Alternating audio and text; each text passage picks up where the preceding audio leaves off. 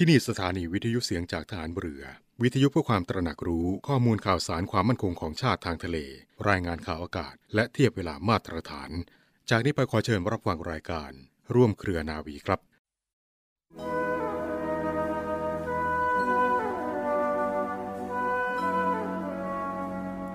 คนเราทุกคนก็อายุมากขึ้นทุกวัน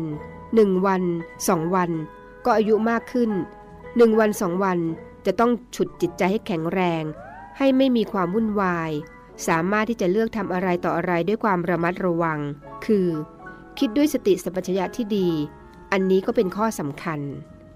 พระราชดำรัสของพระบาทสมเด็จพระบรมชนกาธิเบศรมหาภูมิพล อดุลยเดชมหาราช บรมนาถบพิตร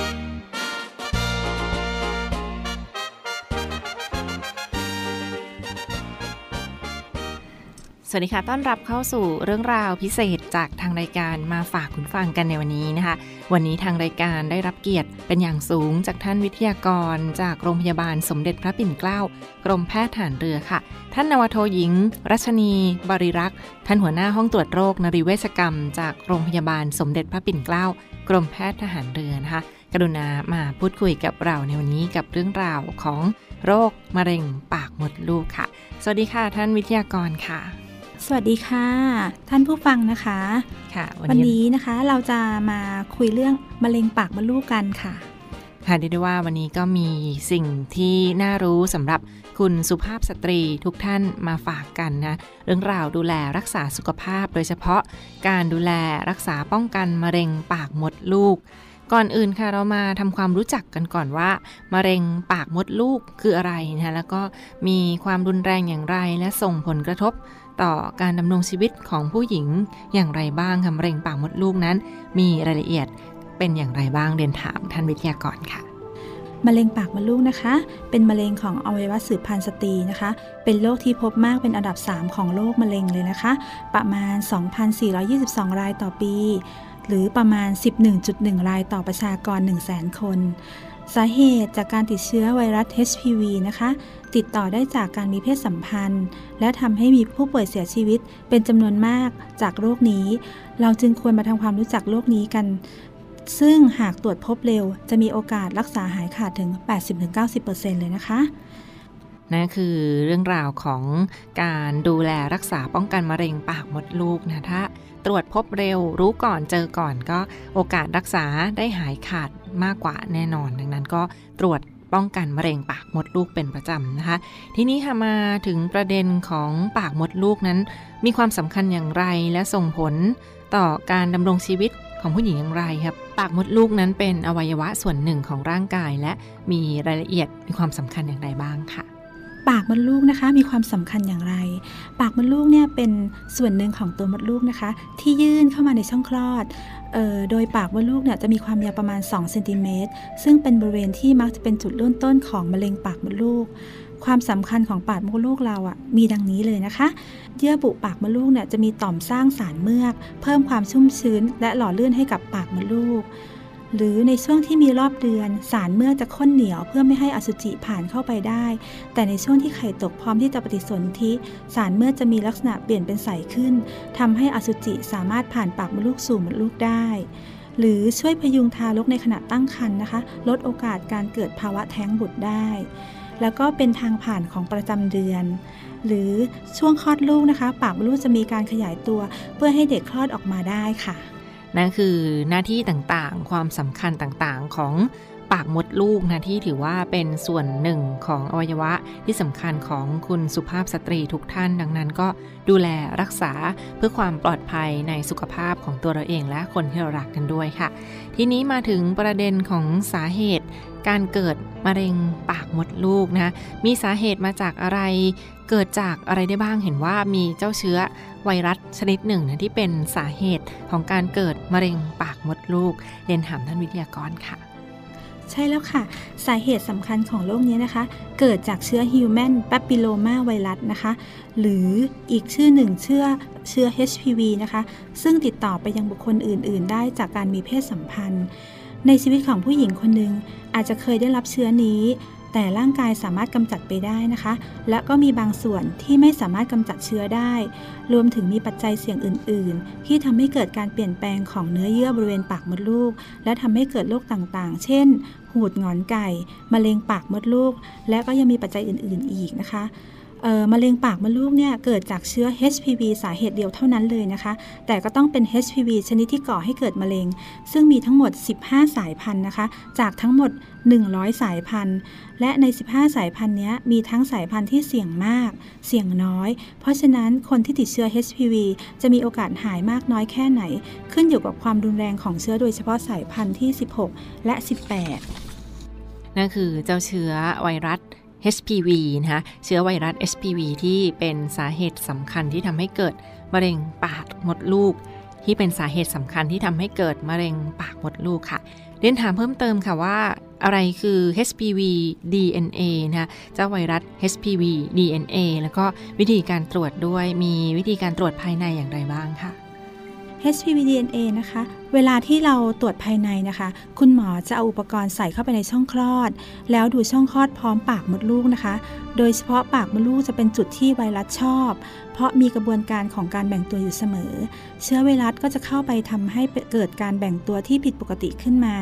แต่ก็จะเล็กมาก มองด้วยตาเปล่าไม่เห็น ไม่มีอาการอะไรที่แสดงถึงความผิดปกติ ไม่มีเลือดออก ไม่ปวดท้อง ต้องทำการตรวจด้วยที่เรียกว่าแปปสมียเพิ่มเติมแต่วิธีนี้มีโอกาสตรวจไม่พบเชื้อหรือรอยโรคก่อนมะเร็งถึง 15-20%แต่ความก้าวหน้าทางการแพทย์ทำให้สามารถตรวจลึกลงไปอีกถึงขั้น ด้วยการตรวจ HPV DNA นะคะ ถ้าเจอเชื้อก็สามารถจะระบุได้เลยว่า เป็นสายพันธุ์ที่ทำให้เป็นมะเร็งได้หรือไม่ คนที่ติดเชื้อ HPV จะไม่แสดงอาการผิดปกติใดๆทำให้ไม่มีทางรู้เลยว่า ติดเชื้อ ถ้าไม่เข้ารับการตรวจผลที่ตามมาก็คือมีโอกาสเป็นมะเร็งปากมดลูกโดยที่ไม่รู้ตัวเลยค่ะ นั่นก็คือถ้าปล่อยไว้คนที่ติดเชื้อ SPV ส่วนใหญ่มักจะไม่มีอาการหรือว่าไม่มีการแสดงอาการใด ๆ ผิดปกตินะคะดังนั้นอาจจะไม่รู้ตัวหรือว่ารู้แล้วก็ถึงขั้นรุนแรงแล้ว ดังนั้นก็คือต้องตรวจมะเร็งปากมดลูกเป็นประจำ บางท่านอาจจะสงสัยว่าทำไมตรวจแล้วก็ยังเสี่ยงจะเป็นมะเร็งปากมดลูกได้ด้วยนะคะสาเหตุอะไรที่ทำให้ตรวจแล้วก็ยังมีโอกาสเสี่ยงที่จะเป็นมะเร็งปากมดลูกด้วยค่ะ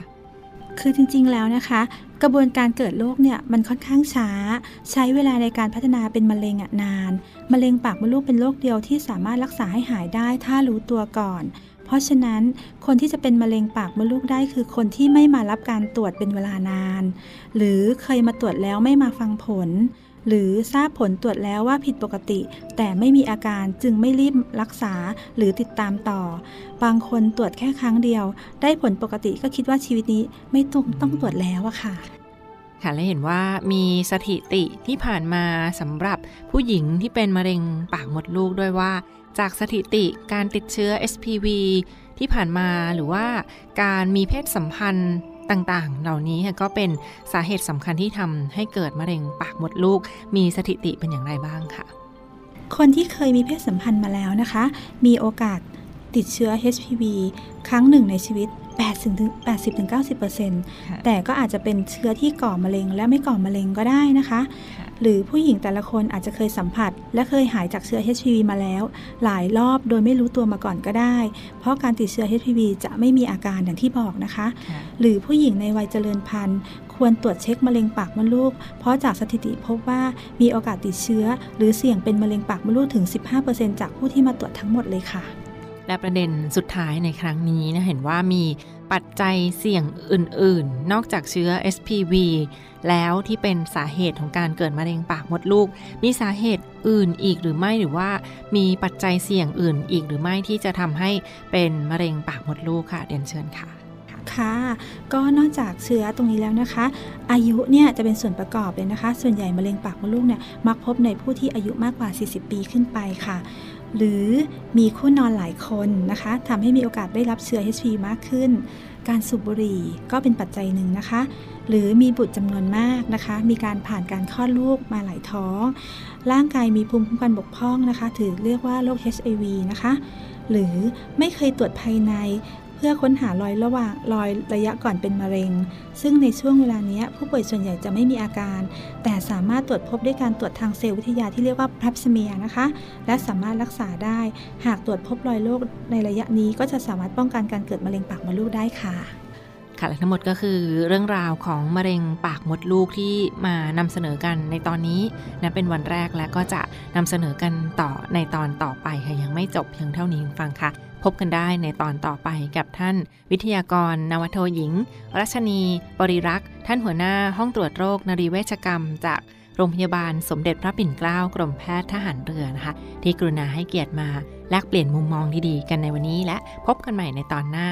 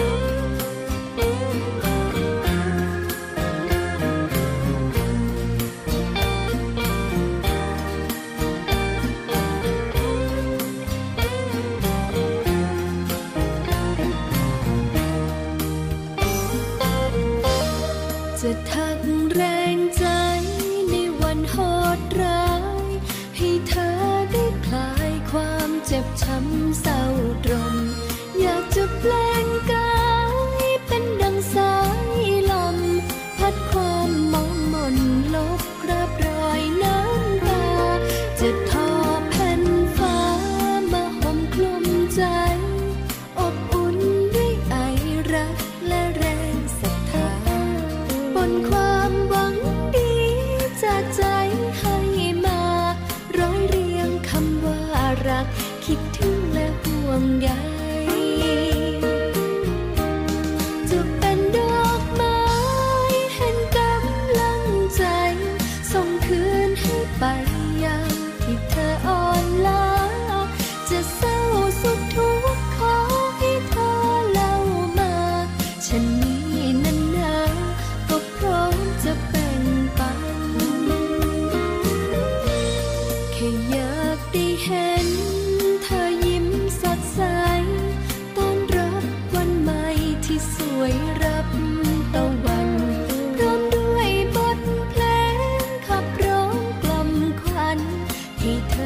ทุกวันได้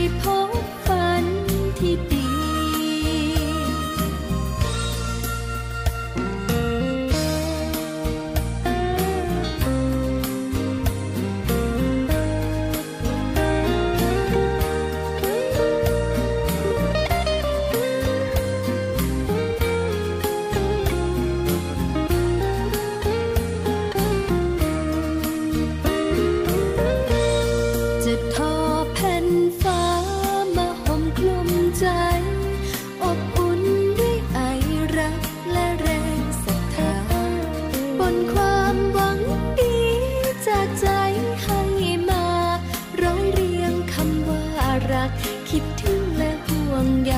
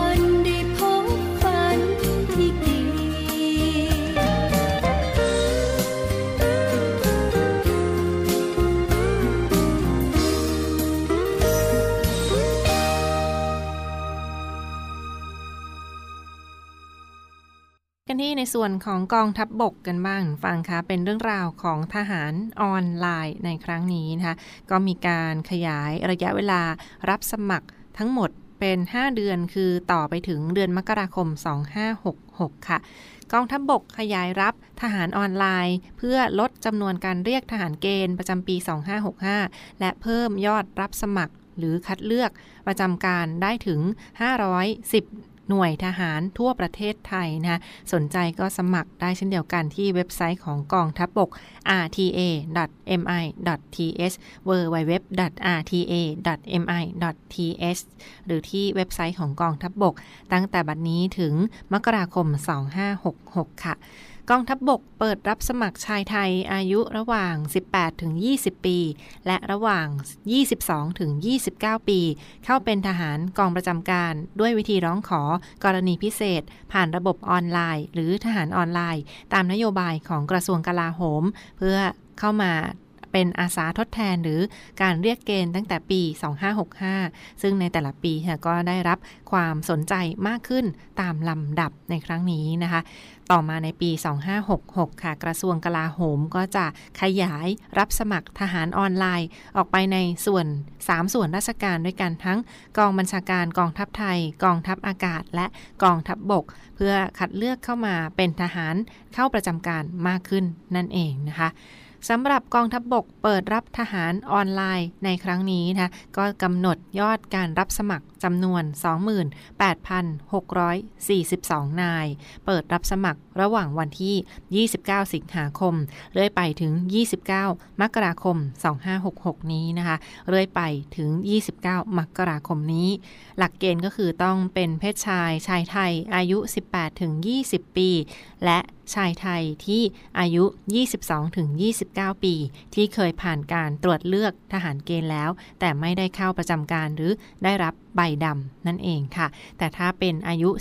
18-20 ปี ก็คือทหารเกณฑ์ที่ยังไม่เคยเข้ารับการตรวจเลือกทหารนั่นเองนะคะ ขยายโอกาสหลากหลายรูปแบบด้วยกันค่ะ ทั้งพื้นที่ห่างไกล พื้นที่การเกษตร ธุรกิจ อุตสาหกรรม รวมทั้งบุคคลที่อยู่ในความดูแลของ กรมพินิษและคุ้มครองเด็กและเยาวชนนะคะที่อยากเป็นทหารก็ยังสามารถสมัครเป็นทหารออนไลน์ได้ เป็นกรณีพิเศษ ซึ่งจะเข้าประจำการในผัดที่ 1 ปี 66 หรือ 1 พฤษภาคม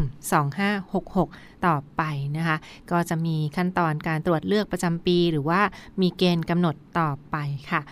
ซึ่งสิทธิพิเศษสำหรับผู้ที่จะสมัครเข้ามาเป็นทหารออนไลน์ในปีนี้ฟังคะ มีสิทธิพิเศษเช่นเดียวกันนะคะก็สามารถเลือกหน่วยทหารได้อยู่ใกล้บ้านได้ หรือว่าไม่จำกัดภูมิลำเนาที่จะสมัคร สามารถเลือกหน่วยทหารที่จะเข้าประจำการได้นะคะรวมทั้งถ้าประจำการครบ 2 ปี ก็จะสามารถสมัครต่อหรือสอบต่อเข้าทหารกองประจำการนักเรียนใน 10 ทหารบก ได้ถึง 80%เลยทีเดียวนะรับปีละกว่า 2,000 นายเลยทีเดียว ประการถัดไปค่ะยังได้รับสวัสดิการและก็มีคิดคะแนนเพิ่มให้ด้วยนะร้อยละ 15 ถ้าจะสอบต่อหรือว่าคัดเลือกเข้ากองทัพบบกและประการสุดท้ายมีสิทธิสวัสดิการค่าตอบแทนด้วย ได้รับเงินเดือนค่าตอบแทนอย่างต่ำ10,000 บาท ต่อเดือนนะคะ แล้วก็มีค่ารักษาพยาบาลฟรี ส่งเสริมการศึกษาสูงขึ้นอีก 1 ระดับ เรียนต่อได้อีก 1 ระดับ ส่งเสริมฝึกอาชีพได้ ลาพักเสาร์อาทิตย์ ถ้าปฏิบัติงานพื้นที่ชายแดนก็จะได้ค่าเสี่ยงภัย ค่าตอบแทน เพิ่มเติมด้วยเช่นเดียวกันนะคะ นี่ก็เป็นในส่วนของกองทัพบบกที่ออกมาประชาสัมพันธ์กันอย่างต่อเนื่องสำหรับโครงการทหารออนไลน์ ซึ่งเปิดรับสมัครตั้งแต่บัดนี้ถึงเดือนมกราคมปี 2566 ดูรายละเอียดเพิ่มเติมได้ที่เว็บไซต์กองทัพบบก www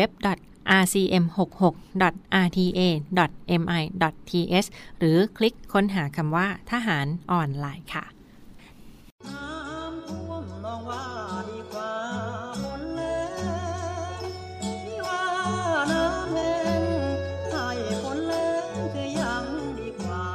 ท่วมหรือแหลง เราจะไม่ทิ้งกัน กองทัพเรือได้จัดตั้งศูนย์บรรเทาสาธารณภัย เพื่อช่วยเหลือพี่น้องประชาชนในพื้นที่เสี่ยง โดยให้หน่วยงานกองทัพเรือ จัดกำลังพลและยุทธปกรณ์ พร้อมให้ความช่วยเหลือพี่น้องประชาชนทันที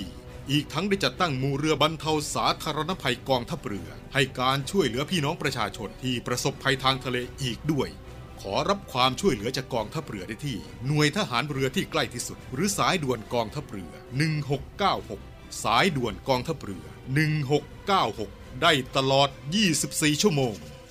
ยามสงบเตรียมรบไว้พร้อมสับ เพื่อจะรับปริปูมิรู้ขาม พร้อมช่วยรัฐพัฒนาทุกเขตขาม บรรเทาความเดือดร้อนให้ผ่อนเบา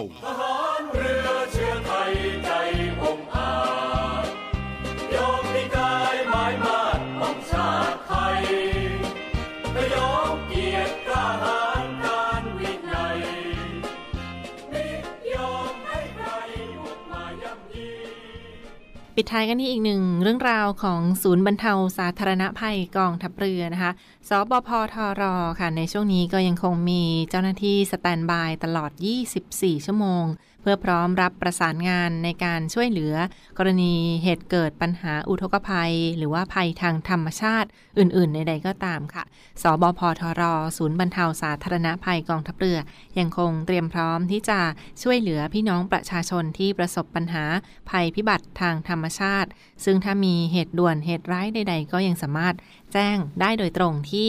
ทั้งสายด่วนของศูนย์บรรเทาสาธารณภัยกองทัพเรือนะคะ โทร 1696 สายด่วนศูนย์บรรเทาสาธารณภัยกองทัพเรือโทร 1696และนอกจากนี้ค่ะสำหรับศูนย์บรรเทาสาธารณภัยกองทัพเรือฟังค่ะก็มีการแบ่งพื้นที่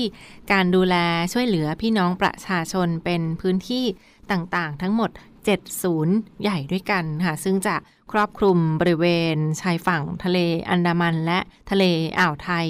บางส่วนนะก็จะเป็นการที่จะดูแลช่วยเหลือพี่น้องประชาชนทั้งหมด7ศูนย์ใหญ่ด้วยกันนะซึ่งจะเป็นสวนศูนย์ประสานงานต่างๆ ประกอบด้วยศูนย์ใดบ้างฟังคะศูนย์ที่ 1 คือหน่วยเรือรักษาความสงบเรียบร้อยตามลำแม่น้ำโขงหรือ สบพ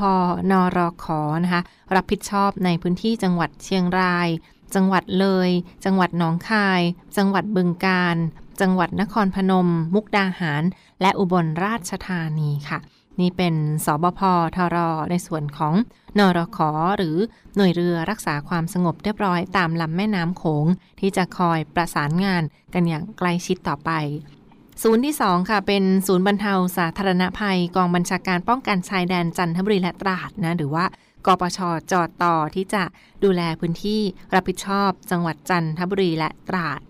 พื้นที่ฝั่งอ่าวไทยที่เป็นในส่วนของจันทบุรีและตราดที่ผ่านมาก็จะมีเจ้าหน้าที่รับผิดชอบประสานงานเช่นเดียวกันค่ะ ศูนย์บรรเทาสาธารณภัย ทัพเรือภาคที่1นะเป็นศูนย์ที่ 3 ที่ดูแล รับผิดชอบในพื้นที่จังหวัดชนบุรีและจังหวัดระยองนะสบพทร ทัพเรือภาคที่ 1 ดูแลในพื้นที่จังหวัดชนบุรีและจังหวัดระยองค่ะ ศูนย์บรรเทาสาธารณภัย ทัพเรือภาคที่ 2 รับผิดชอบในพื้นที่จังหวัดสุราษฎร์ธานี และจังหวัดสงขลาศูนย์บรรเทาสาธารณภัย ทัพเรือภาคที่2นะคะรับผิดชอบในพื้นที่จังหวัดสุราษฎร์ธานีและจังหวัดสงขลา ศูนย์บรรเทาสาธารณภัยหน่วยเฉพาะกิจ นาวิกโยธินภาคใต้ค่ะ รับผิดชอบในพื้นที่จังหวัดนราธิวาสหรือชกนยภาคใต้นะคะก็จะดูแลในพื้นที่จังหวัดนราธิวาสศูนย์บรรเทาสาธารณภัยทัพเรือภาคที่ 3 ดูแลในพื้นที่ฝั่งอันดามัน จังหวัดภูเก็ต จังหวัดพังงา จังหวัดกระบี่ และจังหวัดสตูล ในพื้นที่ของทัพเรือภาคที่3นะคะ หรือศูนย์บรรเทาสาธารณภัยในทัพเรือภาคที่ 3 ดูแลจังหวัดพังงา ภูเก็ต กระบี่ และสตูล และศูนย์ที่ 7 หรือศูนย์สุดท้าย คือศูนย์บรรเทาสาธารณภัย ฐานทัพเรือกรุงเทพนะคะดูแลรับผิดชอบในพื้นที่กรุงเทพมหานครและปริมณฑลค่ะนี่ก็เป็นในส่วนของศูนย์บรรเทาสาธารณภัยทั้งหมด 7 ศูนย์ใหญ่ด้วยกันนะที่มีเจ้าหน้าที่สแตนบายตลอด 24 ชั่วโมง คอยประสานงานกรณี เกิดเหตุด่วน เหตุร้ายภัยพิบัติทางธรรมชาติใดๆก็ตามค่ะ ก็ลองประสานขอรับการสนับสนุนหรือว่าประสานหน่วยงานที่เกี่ยวข้องได้เช่นเดียวกันนะคะ การดูแลในส่วนของการช่วยเหลือพี่น้องประชาชนค่ะนอกจากนี้ถ้ามีเรื่องราวใด ๆ ก็ประสานไปได้โดยตรงทั้งสายด่วนของกองทัพเรือโทร 1696 สายด่วนกองทัพเรือโทร 1696 ได้ตลอด 24 ชั่วโมงค่ะ และทั้งหมดก็คือเรื่องราวจากรายการร่วมเครือนาวีที่มาฝากประชาสัมพันธ์กันในวันนี้ขอขอบคุณที่ติดตามรับฟังนะคะ พบกันได้ใหม่ทุกวันเวลาประมาณ 12 นาฬิกาเป็นต้นไป ทางสถานีวิทยุเสียงจากทหารเรือ วันนี้ดิฉันนาวาโทหญิงจิรัชยาศรีอรุณและเรือเอกจรันแสงเสียงฟ้าลาทุกท่านไปก่อน สวัสดีค่ะ